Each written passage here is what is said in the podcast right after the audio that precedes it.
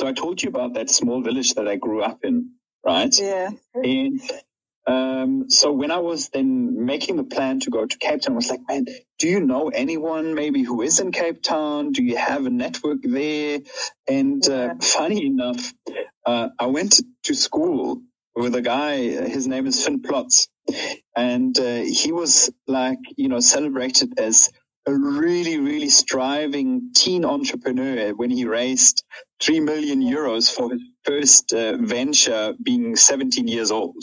And we, we went to high school together. I was I was just two years older, so we went to the same high school in that small village of 12,000 people in northern Germany, and we were both like these, you know, really uh, committed entrepreneurs. And he Yeah. actually happened to be in Cape Town for, with his new company. So I texted him and I was like, Hey, Finn, uh, you know, we went to school together and I, I see you are in Cape Town. How's the vibe? How are the startups? What's happening that side? And, um, he's like, Oh yeah, great to hear from you. You know, it's a fantastic environment. Uh, I can highly recommend this place. And by the way, this is what we do. Hello and welcome to the Growth Mindset Podcast. Your host is me, Asteria Ambata Pirolla. I'm so excited to finally be broadcasting this show and hosting it all the way from Milan, Italy. Journey along with me together with an exclusive list of guests who are thought leaders, academics, creators, entrepreneurs, and scientists, all starting us off from the Namibian landscape. What are we talking about? Everything as it pertains to doing things better and mentally elevated to bring forth the best versions of ourselves in their respective industries. So listen along and hit the subscribe button or simply share an episode that deeply resonated with you. See you soon. Ciao.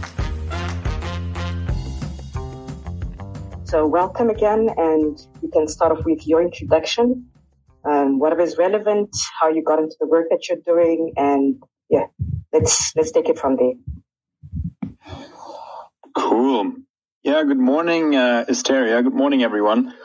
First and foremost, uh, thank you for having me on the show today. It's um really cool to follow what you are doing in the startup space and the initiatives that you have kicked off. So yeah, really keen to share a little bit about what I've learned uh, over the last 10 years being active in the space and um, yeah, why I'm such a strong believer of entrepreneurship as a problem solver for you know so many communities all around the world and especially uh, in the African context. So yeah, really really keen to to be diving into this conversation with you today. Yeah. Yeah. So just um, as part of the con- as part of the introduction as well, um, perhaps you can also give us a bit of insight in terms of the companies that you are heading up. Um, you said you have 10 years of experience. What has been your experiences, particularly with that, as an introduction, and then we'll move towards um, other discussion points.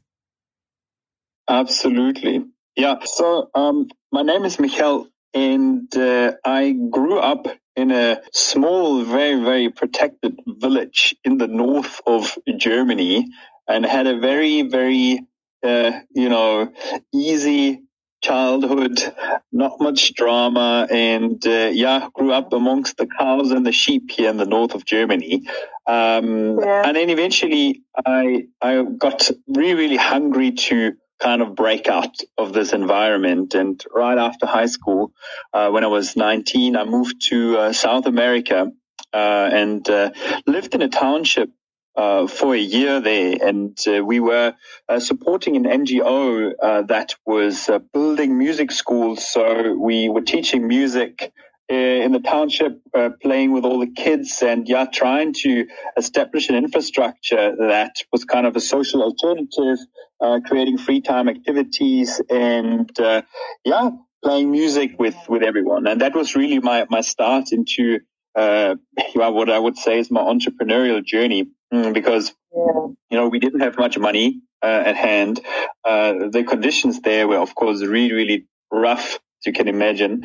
Yet, Yeah. uh, you know, we were able, as a, as a collective, and with all the passion that the that the people had, to uh, create something quite uh, unique. And this was really, really inspiring for me to see. And um, after concluding the uh, the time there, um, I was actually really, really eager to to start something of my own straight away. Uh, yet, you know, been a little bit persuaded by my parents, uh, who, who have this very traditional German conservative mindset, you know, in terms of, yeah, you need to, uh, go to university, uh, take it, take it easy. Don't take too many risks. Uh, set yourself up for, uh, uh, for an uncomplicated life. Um, and uh, they wanted me to go to university, which I actually ended up doing, but not in Germany because I wanted to do something international. So I went to the Nordics. I went to Denmark yeah. um, because I had I had heard um, of a study program called uh, Global Management and Manufacturing, which was an engineering degree. Uh, yet in the yeah. curriculum, uh, there were two lines saying, "With these studies, you'll be able to start and lead a company anywhere in the world, from New Zealand to Alaska. And that was the only reason I think why I uh, started uh, to to pursue a university degree. And long story short, after my first semester, I uh, was so kind of I wouldn't say bored, but I wanted to do more. So I started my first business in Denmark, which was a an e-commerce uh, platform to, to, to sell supplements and uh, nutrition products together with two Danish angel investors. And that was really my start into the actual entrepreneurship and, uh, and the startup environment. So I was very, very lucky to, to have found, uh, investors and mentors early on who, uh, you know, were a crucial part, uh, of my journey from, from the beginning, really. And the learn, I'm really, really grateful for all the learnings that I made along the way, even though that first company didn't turn out I already had built or was building an, a really, really supportive network. And then another angel investor took me under his wings and he actually, um, runs a family business and the family office in Germany. And I actually ended up uh, working alongside him, sourcing and scouting interesting ventures uh, in his yeah. space and then managed another of his portfolio companies. And yeah, really got to see the, the other side of the coin as in um, you know, venture capital, angel investing, and uh, yeah, was really, really fortunate to be doing that quite early on in my career. Um, so did that for a little while, probably like mm, you know two years uh, actively. Um, and by the way, I still still concluded my university degree uh, whilst doing that. Um, because also the Danes were really supportive, as in you know I was allowed to do my internship my, in my own business. I was allowed to uh, to write my thesis uh, about my own business, so that you know gave me a lot of freedom to uh, to work and study at the same time because study was technically my work. So um, yeah. that was all good. And then wow. in, two, in in 2018, um, I I hit a point where I was like, you know what, Michel, um, the journey to South America and like the experiences there, um, it's now five years ago. And uh, why have you, or where, that, that interest for emerging markets and this experience, they was still, you know, really deeply rooted within me. And I wanted to, to get kind of back into that kind of space and mindset. So I spoke to, to the guys at the, at the family office and uh, told them, you know what, I need to I want to break out into emerging markets again. And Africa has always been really, really fascinating for me. So I'm going to Cape Town and see how the landscape is set up that side. And uh, if we can't do something there, or you know, if nothing works out, I will still be able to work remotely um, from yeah. from Cape Town and you know conduct video calls in an end. Um, and they were actually quite supportive. And um, luckily, and, and this is the funny story actually. Um, so I told you about that small village that I grew up in, right? Yeah. And um, so when I was then making the plan to go to Cape Town, I was like, man, do you know anyone maybe who is in Cape Town? Do you have a network there? And uh, yeah. uh, funny enough, uh, I went to, to, school with a guy. His name is Finn Plotz. And uh, he was like, you know, celebrated as a really, really striving teen entrepreneur when he raised 3 million euros for his first uh, venture being 17 years old. And yeah. we, we went to high school together. I was, I was just two years older. So we went to the same high school in that small village of 12,000 people in northern Germany. And we both like these, you know, really uh, committed entrepreneurs. And he yeah. actually happened to be in Cape Town for, with his new company. So I texted him and I was like, Hey, Finn, you know, we went to school together and I, I see you are in Cape Town. How's the vibe? How are the startups? What's happening that side? And, um, he's like, Oh yeah, great to hear from you. You know, it's a fantastic environment. Uh, I can highly recommend this place. And by the way, this is what we do. And uh, so he had launched uh, the company Xeon, who is a um, software company, software startup, uh, developing technology for emergency service providers. And um, yeah, long story short, uh, we at the family office and myself found this project extremely exciting. And they were looking for a COO at the time. Yeah. And we had just launched, you know, our initiatives as a venture builder and, and family office as an investment arm and we um, yeah. invested in, in, in Xeon, and I could, as part of the deal, join the management team as COO. And so I, within two months' time, from you know, not knowing what, what I was going to expect in, in Cape Town, South Africa, I had found a, a job with a fellow Northern German guy in a really cool startup. And we had our first project and uh, I flew down in 2018 and we kicked things off together. So they had just completed yeah. their, their, their POC phase and were just about to roll everything out. So we were early in the game and I joined the management team and have been there for the last four years, uh, learning about what it takes to build a startup uh, in South Africa, then scaling it on the African continent, uh, growing the team from three to now almost 30 people. And um, yeah, it's been a really, really cool ride. And, uh, you know, during that time, uh, every every week or, or, every year I get more excited about what I see on the ground in, in Africa, South Africa.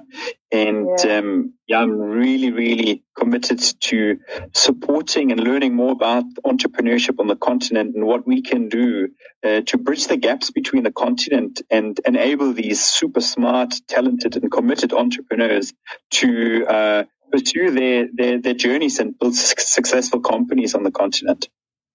Exactly. Wow. Wow, that was, okay. This actually just affirmed um, why we're here, and I love the fact that you brought where you grew up as well because um, there are similarities with my own um, upbringing as well. Very conservative, um, and I, am not sure if you if you know this, but Namibia was a a German colony, so some the the vibes within the country, for example, um, the language, for example, Afrikaans um, it's coming from that, uh, yeah, it's coming from, I don't want to say colonial, but it's, it has emerged from, from our background with, um, yeah, Germany and the apartheid era with uh, South Africa. So there's quite also a lot of German influence within the country, and some of those influences have also um, dictated how my parents, for example, raised us. Also grew up in a very small um, small suburban area within the capital city or city of Windhoek. And the, the, the path was already like you go to high school, you, you know, very strict on the academics, which really did do us wonders in terms of just putting us on course. But it was very restrictive in terms of just the, the track, the, the track period is that you finish your, your university degree and you get a job. And that worked out for me as well to a certain degree. Um, where you're essentially just trying to please your parents from my own experience, that is. And I just, you know, it, you, it comes to a point where you're just like, is this, is this it? Is this the next 30, 50, 50 years of my life that I'm going to be spending at this job? And I had to really start thinking as well in terms of my own passions, which has set me on this path where I started exploring what are the things that I, I really do want to focus on, where are my strengths, what are my weaknesses that I can also try and improve, on? And that was like what five years ago, 2017, which was the most pivotal year in my whole career. I made the decision that I'm going to relocate, which was supposed to have been to Sweden at, um, at first. And I ended up getting, long story short, I ended up getting another offer, um, academic offer to move to Italy, to Milan. And I took the Milan offer instead because it was unexplored. I've never been to Italy. I've never lived in a, a yeah a European city, so so to speak.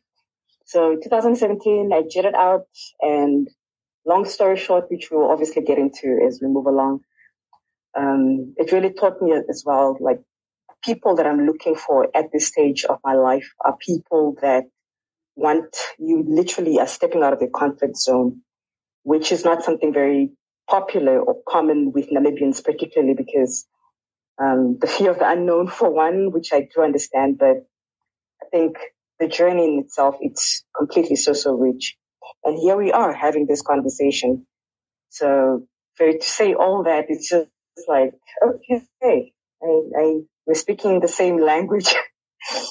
um, yeah, so thank you for sharing that as well. And, um, yeah, I think we can start moving along the next discussion point. If that's not a problem. If there's anything that's that you'd like to add on to that? Sure. No, it's it's really interesting to to hear your context as well.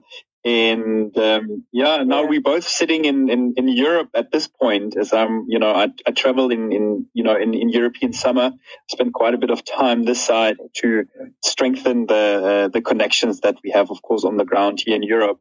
And uh, then you know I'll I'll be like uh, in and out of the the, the continent uh, for for a couple of weeks, two three months, in uh, during um, like local summertime. And um, yeah, so it's funny coincidence how we both, you know, trying to you know leverage the relationships between Europe and, and Africa. It's really really interesting to to be chatting about that. Exactly, and um, I think we'll find synergy as well in terms of where to collaborate on. But like I recently, and some of the things that I'm currently doing, I I've had my own experiences with entrepreneurship, but the stage where I am right now, I have, um, I've joined, for example, the, the Namibian Business Angel Network as a first time angel investor.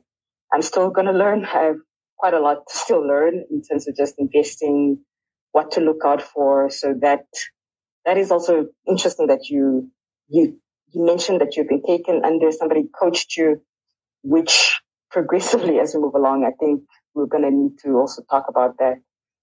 But anyway, the at the core of it really, and at the core of why I've also decided to take the executive leadership within Billet and doing this podcast is seeing the potential within Southern Africa.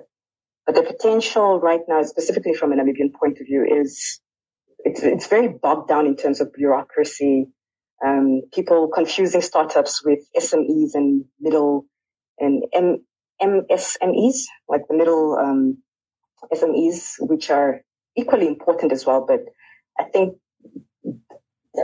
blurring the lines between the two concepts are assuming that both um, organizations would run the same.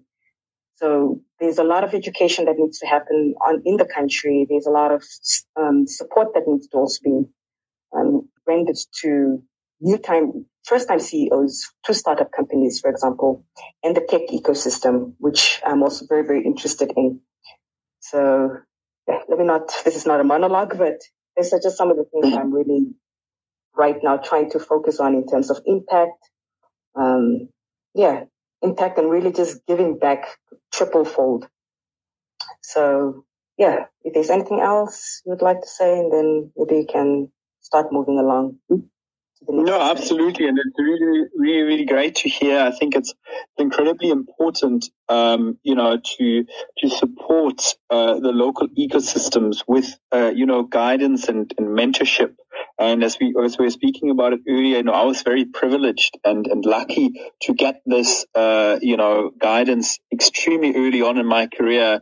Uh, and I think it's crucial for developing striving ecosystems.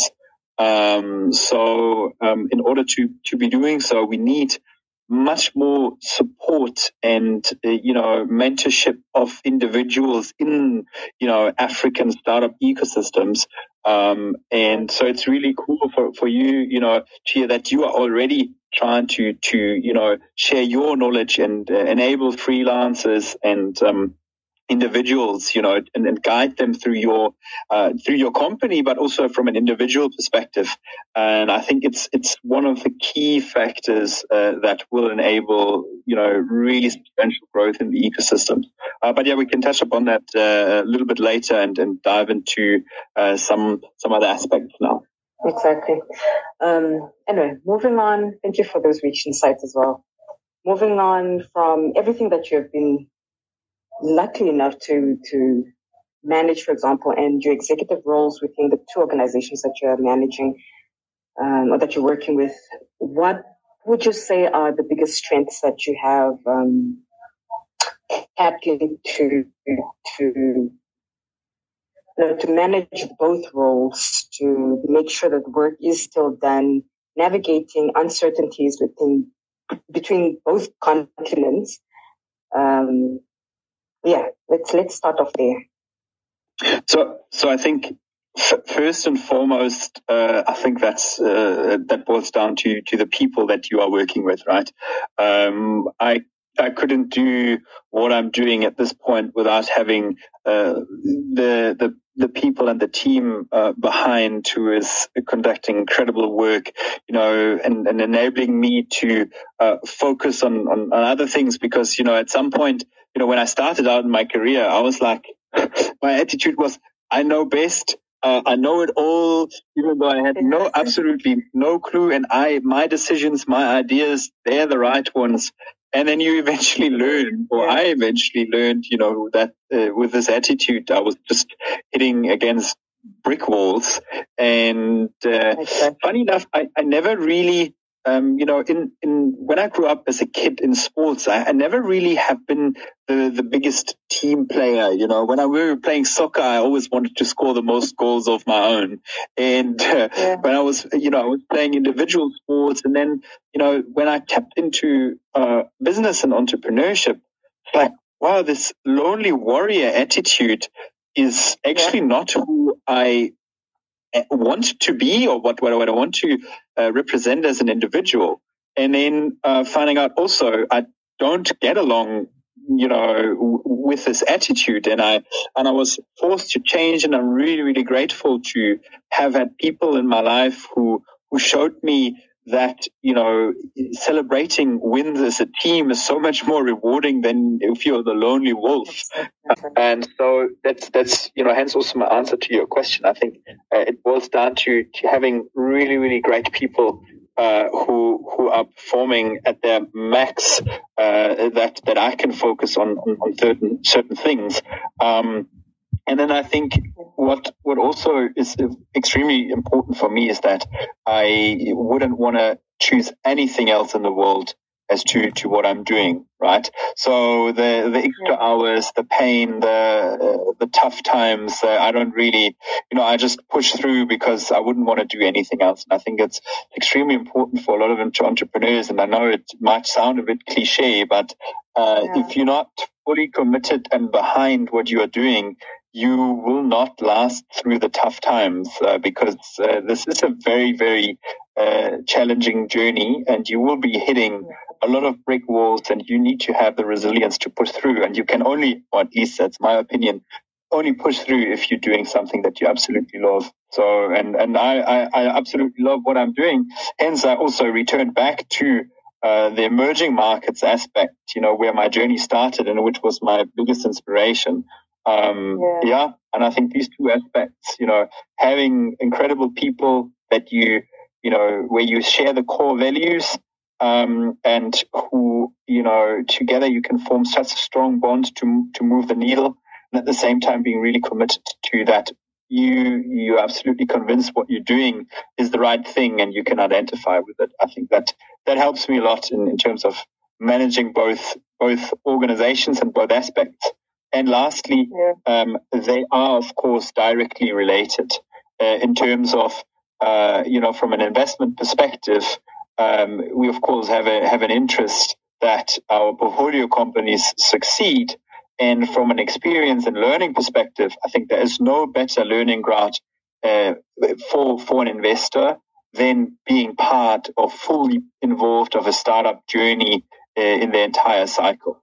So, uh, you know, both organizations, I think, are enabling one another. And that also, of course, makes it easier to, to manage interests and, and manage both uh, aspects. Yeah, lovely. Yeah, that, that's, um, and you said something very important as well that it needs to be echoed in terms of just support support systems within um, accelerated programs, particularly now for Southern Africa, where a lot of people seem to romanticize the idea of, you know, being a founder, and that is, you know, there is a whole culture like that outside of the continent, but everything that we're going to be obviously talking about is going to, for now, going to be central to Namibians and, and, and, and Southern Africa.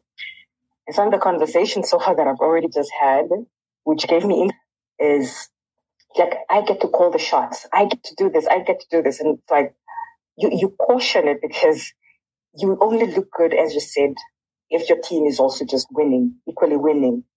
And particularly more if you are a CEO or in whatever management capacity that you are in, you don't have all the answers. And unfortunately, what I'm seeing on the ground is a lot of, um, a lot of yes man, a lot of I am the one in charge. I, I know exactly what I'm doing. And I'm particularly asking this question because I think there's also potential in terms of developing programs to specifically, um, to, to, to specifically train first time CEOs, for example, to startup companies, which a lot of people don't take. Um, a lot of accelerator programs on the continent are not focusing on. They, we're not talking enough about leadership, the traits that you need to have that you can develop, but you need to, you need to be placed into a certain environment so that you can see yourself also in a different light. Um, yeah, so that's one of the that's one of the reasons why I asked the question, and also just to gain insight in terms of um, for those that are experienced and they understand the journey. It's that's great, but there, there's the there's the fifty percent that I'm speaking to that are sitting in remote parts of Namibia, for example, and they they don't have as much access to information as somebody who's maybe based, based in Windhoek or Cape Town or wherever else um, in these areas. So when I'm, for example, when I'm there in the country, when I'm back at home, it's really to also just um, guide certain um, startup programs to say that these are priority areas that need to be focused on.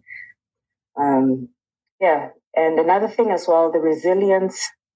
I think resilience comes as well with a lot of experiences, and if you are um, building something that is not, you know, particularly in my own opinion, if it's not solving a problem, but you're looking at it more from a money point of view that you want to just get a million dollars as pre-seed in pre-seed funding, for example, which a lot of people also romanticize that I'm just going to start a company and then I'm going to be, I'm going to throw out a lot of pitch decks and, you know, one of them will stick eventually to the wall. and you end up getting millions and you're now a millionaire and all that. So it's, it's really also breaking it down to say that if you're going to build something, at least in your you know, the commitment and putting your energy into something, attach it to a large scale problem, attach it to a pain point within the country or on the continent that a lot of people do really resonate that this is something that we need, we need a solution to it. And that also just brings me back, sorry, I'm speaking a lot, but it brings me back to why I've particularly taken a, a private interest to tackle, for one, um, the unemployment issue and employment issues within the country. Because I don't believe that you can, for example, you don't need a lot of, you don't need billions to solve unemployment. You need creativity and being very agile in terms of just what you're building. So here we are once again. Um, yeah, if there's anything else that maybe you want to add on to that, um, just to conclude that, the, the yeah. discussion point. I mean, I, I couldn't agree more with uh, with what you're what you're saying, and I think when when I'm you know comparing the the two ecosystems, looking at let's say uh, Europe and, and sub-Saharan Africa, I think one of the biggest difference is to have this access to people who have a vast experience, who might be serial founders or angel investors, who have been on the startup journey uh, a couple of times and can not only can but to actively share this knowledge uh, in forms of advisory and mentorships to startups and upcoming first time founders, um, which is then extremely crucial as to um, them not having to make the same uh, mistakes that have been done many times before.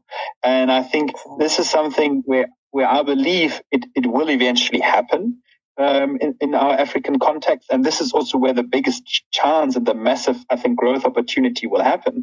And funny enough, uh, uh, a little insight there is, I, I'd say nine out of, out of 10 founders uh, I speak with uh, in a sub-Saharan African context, and I'm sure that might be even valid for, for, for the entire Africa startup ecosystem.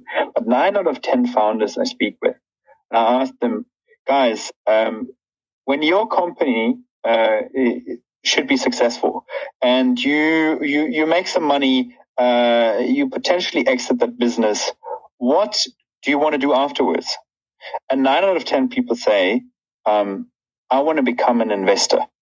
I want to plow that money back into our local the African ecosystem and help founders who once were at the same space that I was when, when raising or, or struggling for with my startup. I want to be uh, a mentor for them. I want to be an investor for them, and I want to uh, help Africa to become the number one destination for for entrepreneurship. And I think this is incredible to to hear from from these you know the current first time founders who say, when I'm successful, I want to do, I want to give back. And I think this is a really, really great attitude that I haven't uh, definitely seen in, in this to that same degree in Europe. And I think there's an incredible chance to have this mentality and, and, and core mindset of people, uh, upcoming entrepreneurs who eventually will give back to the ecosystems. And once that happens, you know, we have a complete uh, new dynamic that uh, we'll be uh, basing the, the future growth of the continent on, which I'm really excited about. Yeah. And why do you think, um, maybe just uh, just for curiosity's sake, why do you think uh, some of the founders that you spoke to, they have that type of mentality to give back? That is, that's not commonly um, seen within the EU markets.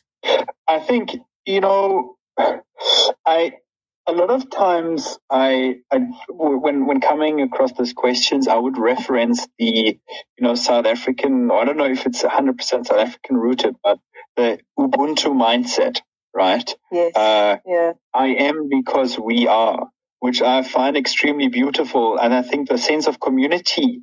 Uh, in, in, the African context is uh, a different, completely different from a cultural perspective, and I think yeah. it is much more common to uh, to help out your folks, your fellows, your friends uh, when you can. And I think that applies in you know the microcosmos of uh, uh you know a family uh, up to you know communities and societies. Of course, it's a very uh, you know, the world, of course, has other problems and struggles, and it's not, a, you know, a blunt way of functioning. But I do see that in a lot of entrepreneurs that they have this this attitude, uh, and I would say it's it's a cultural perspective, definitely, uh, and yeah. it's also I think uh, people understand the, the, these entrepreneurs understand that you know it's uh, it makes so much sense, right? If they make some money and give back, uh, it'll it's going to be great for everyone. And you know the time I think where people are just filling their own pockets. They need to be over. And I'm, I'm quite excited to see that this, you know, upcoming generation of founders, they have understood that. And I think this will, at the, in the long run, benefit everyone. Yeah, lovely. And I love the fact that you also mentioned the, the Ubuntu uh, philosophy, which it, it's in part, yes.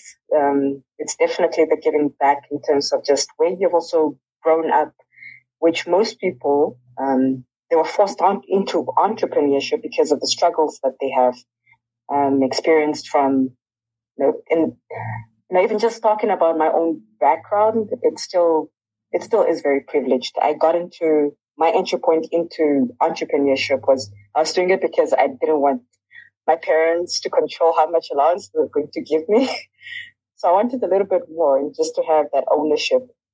But for most people, it's most, uh, for most, um, people on the continent, it's really survival. And the Ubuntu mentality comes to, um, that, okay, if I get to, you know, if I get to the top, I'm going to lift you guys up as well because we struggled together. So if we can ask, if we can not escalate, but if we can, how do I put this? Um, yeah, like carve that also into a into a startup communities somehow outside of the continent. That would also that that would be great. But it's just also understanding the context of why most people are the way they are in terms of yeah this in terms of that particular question. Um, yeah, I think uh, any, in any case, uh, if there's anything else that you want to add on, I'm going to start moving on. Um, yeah, yeah. Let's let's let's move on. Okay. Yeah. So we spoke about your strengths. We spoke about briefly what you are doing with your organizations. What would you think? Um, what What's your stance or your opinions, rather, just around um, hybrid working as a recruitment strategy within both your organizations. Um, yeah, just walk us through what you're currently already doing within uh, with the recruitment space of it. Have you guys started using utilizing freelancer, opening up um, the world of work to yeah hybrid working? Um, what are your aspirations sure. as well as in terms of um, yeah, the future of work on the continent in Africa in, in, in comparison to the EU market. And yeah, anything else that is relevant to, to that discussion point. So, I mean, yeah, we, in, in, that regard, of course, when it, when it comes to remote or, or, or hybrid work setup, uh, by the nature of, of being based in both uh, Europe or, or Germany and, uh, and, and South Africa, um, we were having this as core part of our, let's say, company work setup really from, from day one. And I was really used to uh, working, working digitally. And uh, I think there is um, an incredible, you know, advantage uh, to that.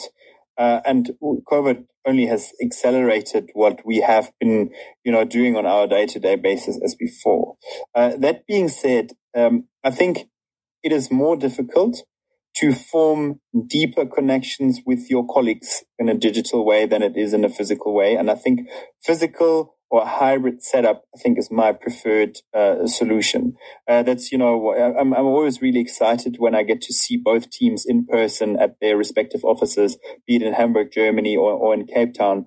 Um, because you have, uh, these, we always call them, you know, the in between the door conversations where you just ping that extra idea and especially for a startup you know where you are smaller teams and you know your work uh, load or, or, what you are doing on a day-to-day basis changes so rapidly and it's not like really uh, established processes where you're doing the same on a day-to-day basis. I think it's important to have uh, as much interaction as you can get and we see in a, in a digital setup you tend to be a little less proactive when it comes to having conversations around certain things.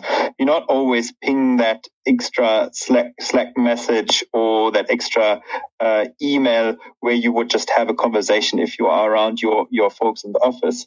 Um, so my, my preferred solution, I think, is hybrid because there's also advantage to just uh, being uh, at home and having flexibility at work. I think this is just the norm and going forward.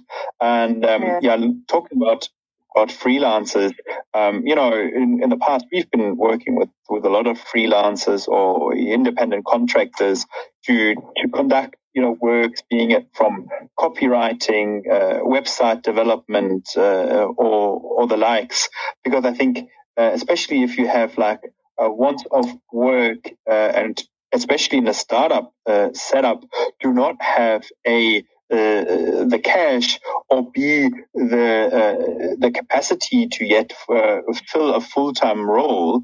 Um, I think freelance or, or, contract work is a, is a brilliant way to to do so. And then, of course, it boils down to where to find great freelancers. And, you know, in, in the beginning, I think we were looking on, you know, as I started out on, on platforms, uh, so the large freelance platforms that you, that you've got like, uh, Upwork, um, for example, and just to, to, to find someone who, who could help you. But I think, uh, over time, um, we more and more switched to actually our network that had grown and like really trust on recommendations. Um, you know, hey, do you know someone who could support it with us with that rather than browsing on our own through these platforms? Because I think trust is very important when you when you work with someone and if that comes through a recommendation or is vetted in, in, in different terms i think that's that has become more and more important for us uh, when when choosing uh, someone to to be working with.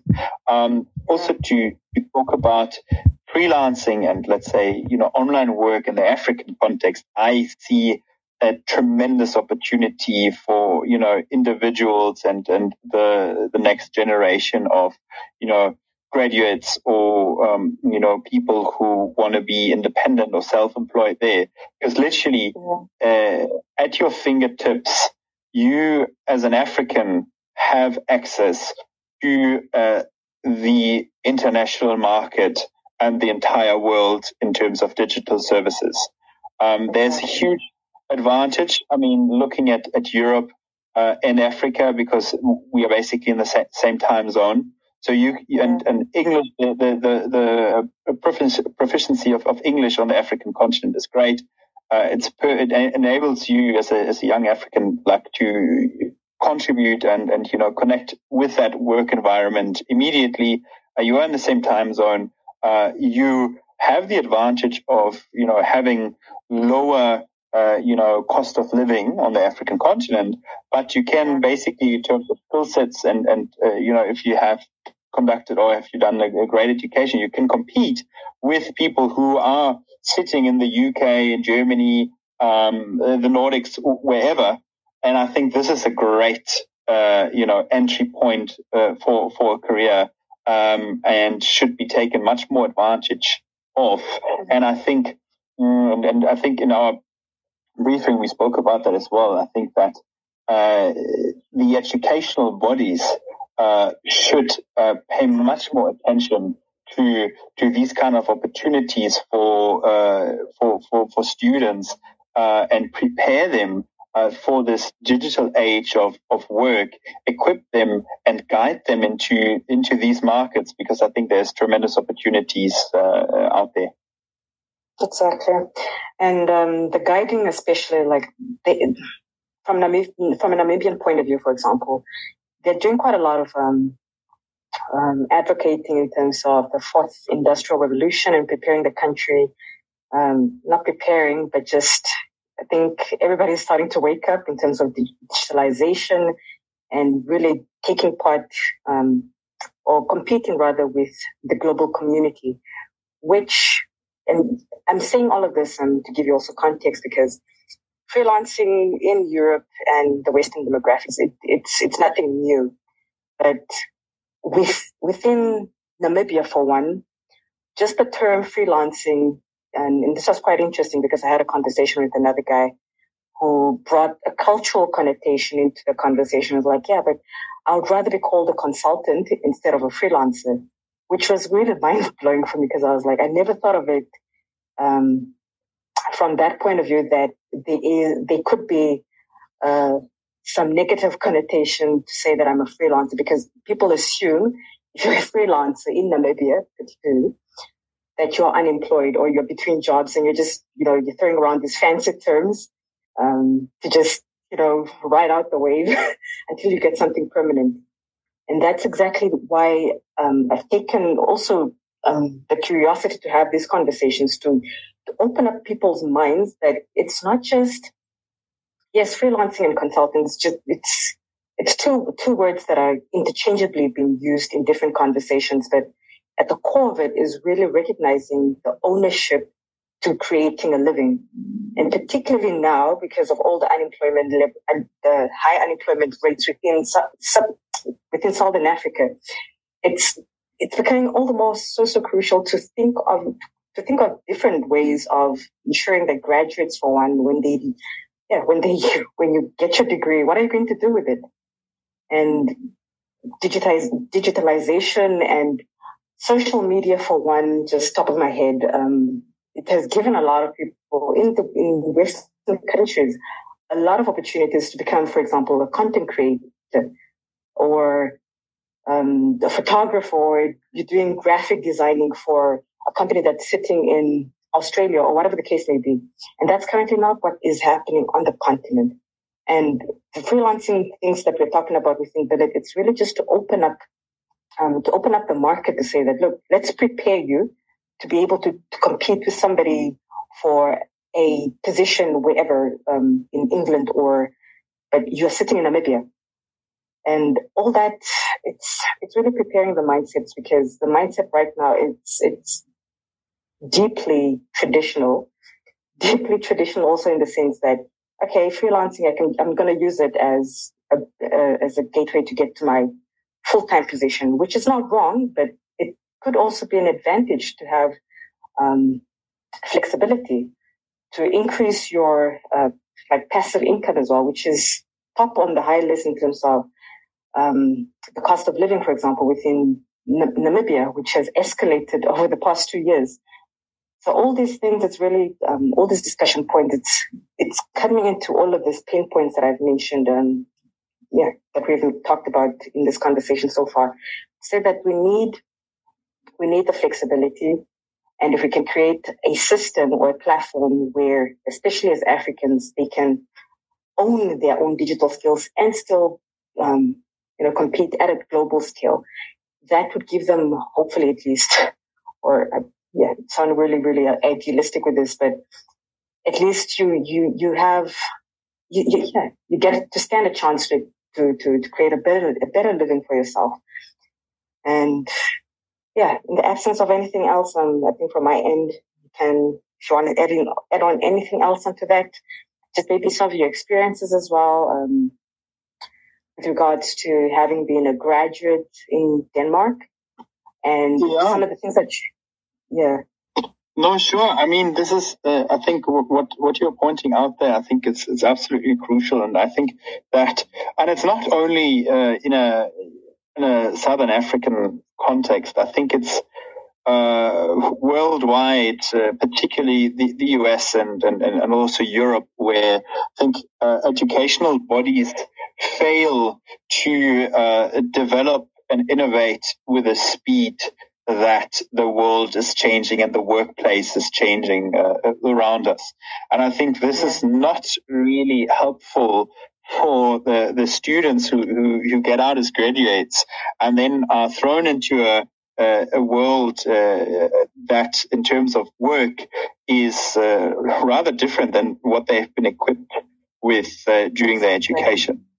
And, um, and I mean, I had that like my me graduating now is, is like it's like 10 years ago and i was also already questioning like why are we learning this and when am i ever going to use exactly. it and you know now 10 years later uh, you know 80% of the things 90% of the things i haven't used.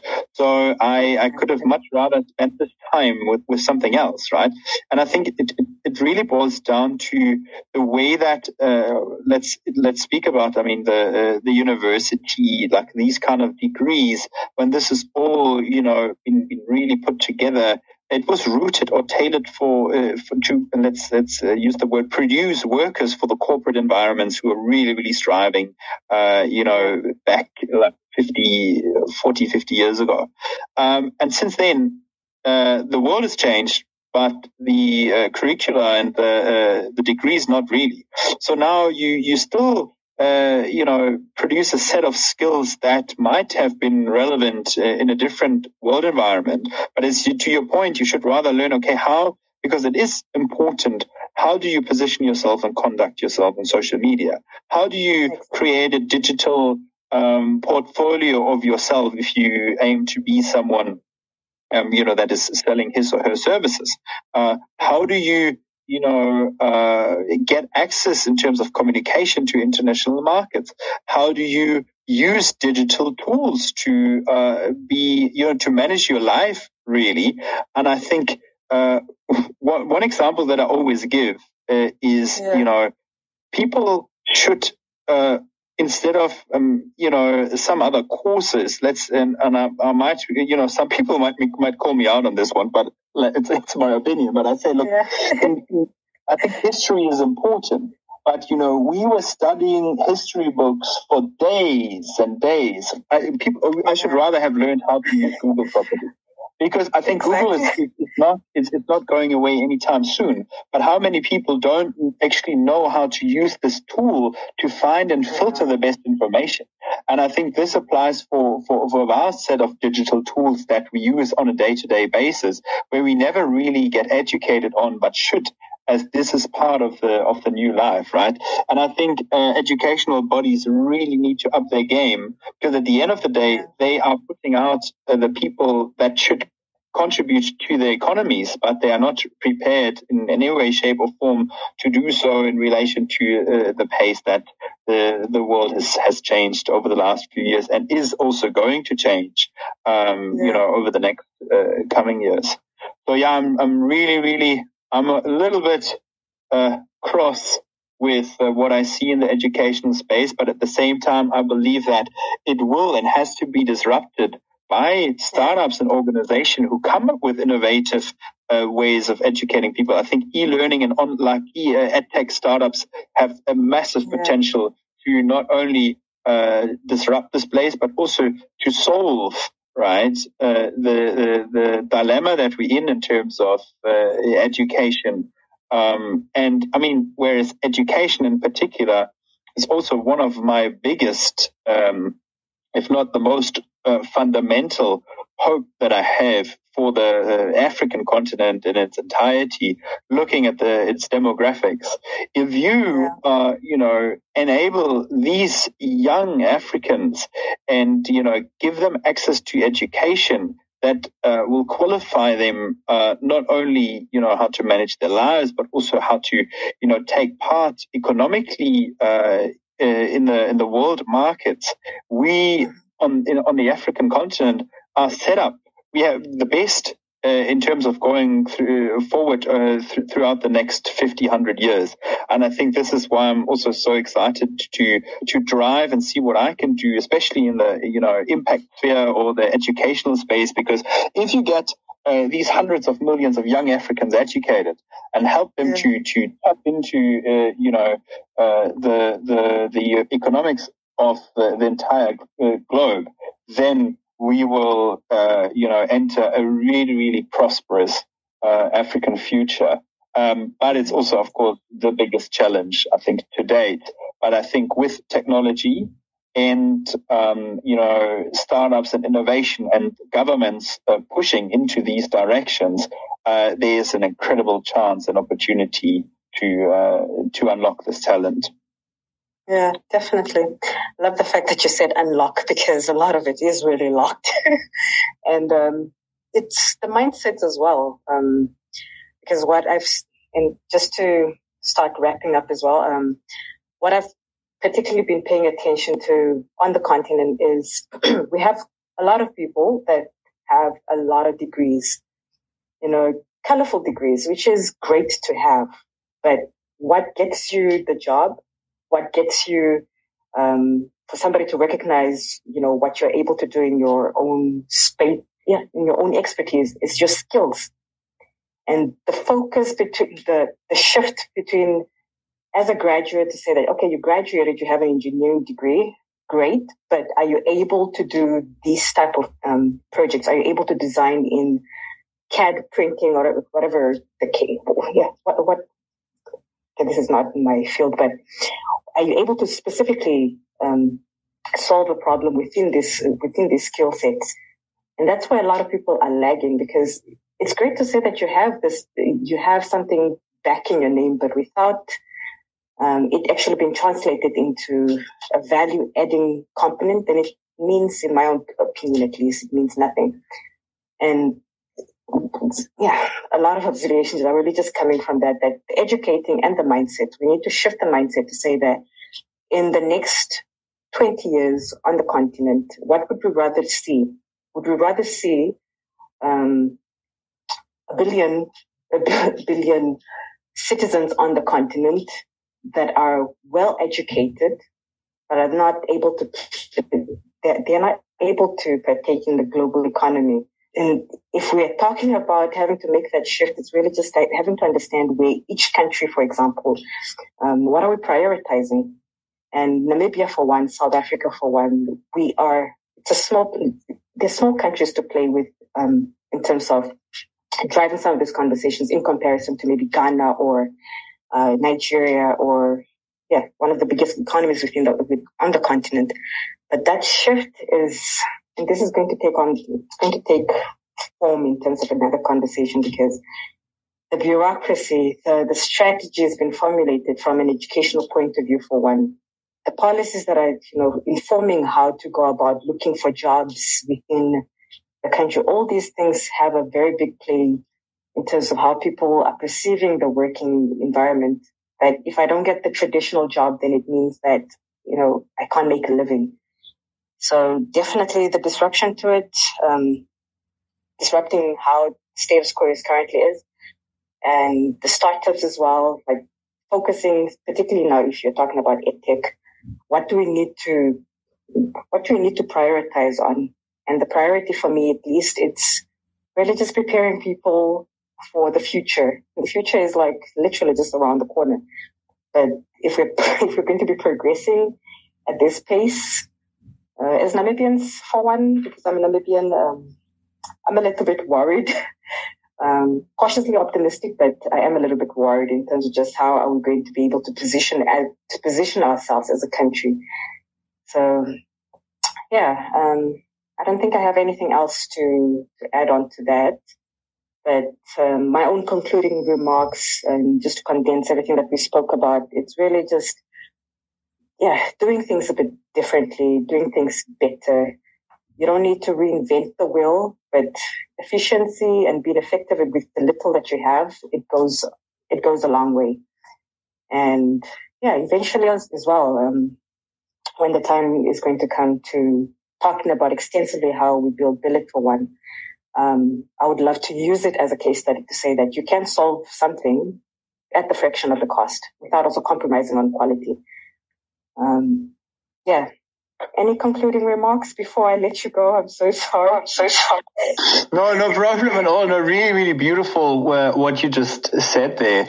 And I mean, let me let me conclude from from my side uh, in relation to yeah, your comment as as you, you, calling yourself cautiously optimistic. Uh, I, I, I I'd consider myself uh, passionately optimistic and um, you know I've, I've really really high hopes especially having witnessed all the talent that I get to see on a day-to-day basis in uh, in Africa southern Africa at this point in particular. It is amazing to see how hungry and driven despite extremely challenging circumstances uh, the entrepreneurs are that I and we get get to work with and comparing that um, to to what we have seen that can become successful in Europe, I have, yeah. other than certain, you know, of course, uh, circumstances politically, um, and of course the access to capital. Uh, I have uh, no doubt that these entrepreneurs have and will develop an even deeper skill set uh, that will make them successful, that will make them, you know, the ones who will be b- building great, great startups and that will, you know, help Africans strive. And this is what uh, I, I'm excited to be partaking in and, and witnessing in the next coming years. Yeah. Oh, lovely. Lovely. And um, anyway, just to conclude, um, Thank you as well. Uh, we've come up to exactly an hour. Um, this has been, it, it's, it's obviously not going to be the only conversation that we'll have, but it, it affirms everything that I really do want to touch on in terms of just building products and providing solutions um, that are speaking specifically to African issues. So thank you as well for, for being here, for taking the time out um, to talk to me about these conversation points. And uh, I look forward to talking to you very soon. Absolute pleasure, Asteria. It was great also to get more insights on your point of view and how you how you see things and what you are driving with Billet and uh, uh, you know from a professional but also from an individual uh, perspective. It's been an absolute pleasure, and I also look forward to speaking to you soon again.